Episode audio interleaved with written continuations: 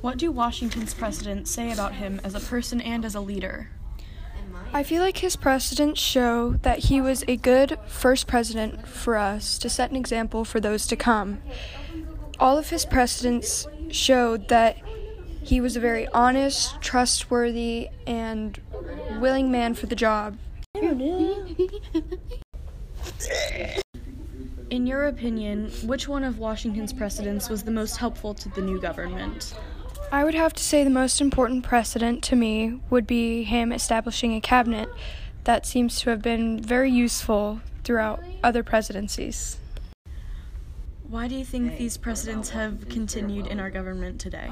I think they have continued because they are useful, they are traditional, and they give a sense of pride to the president and show the people that he means business.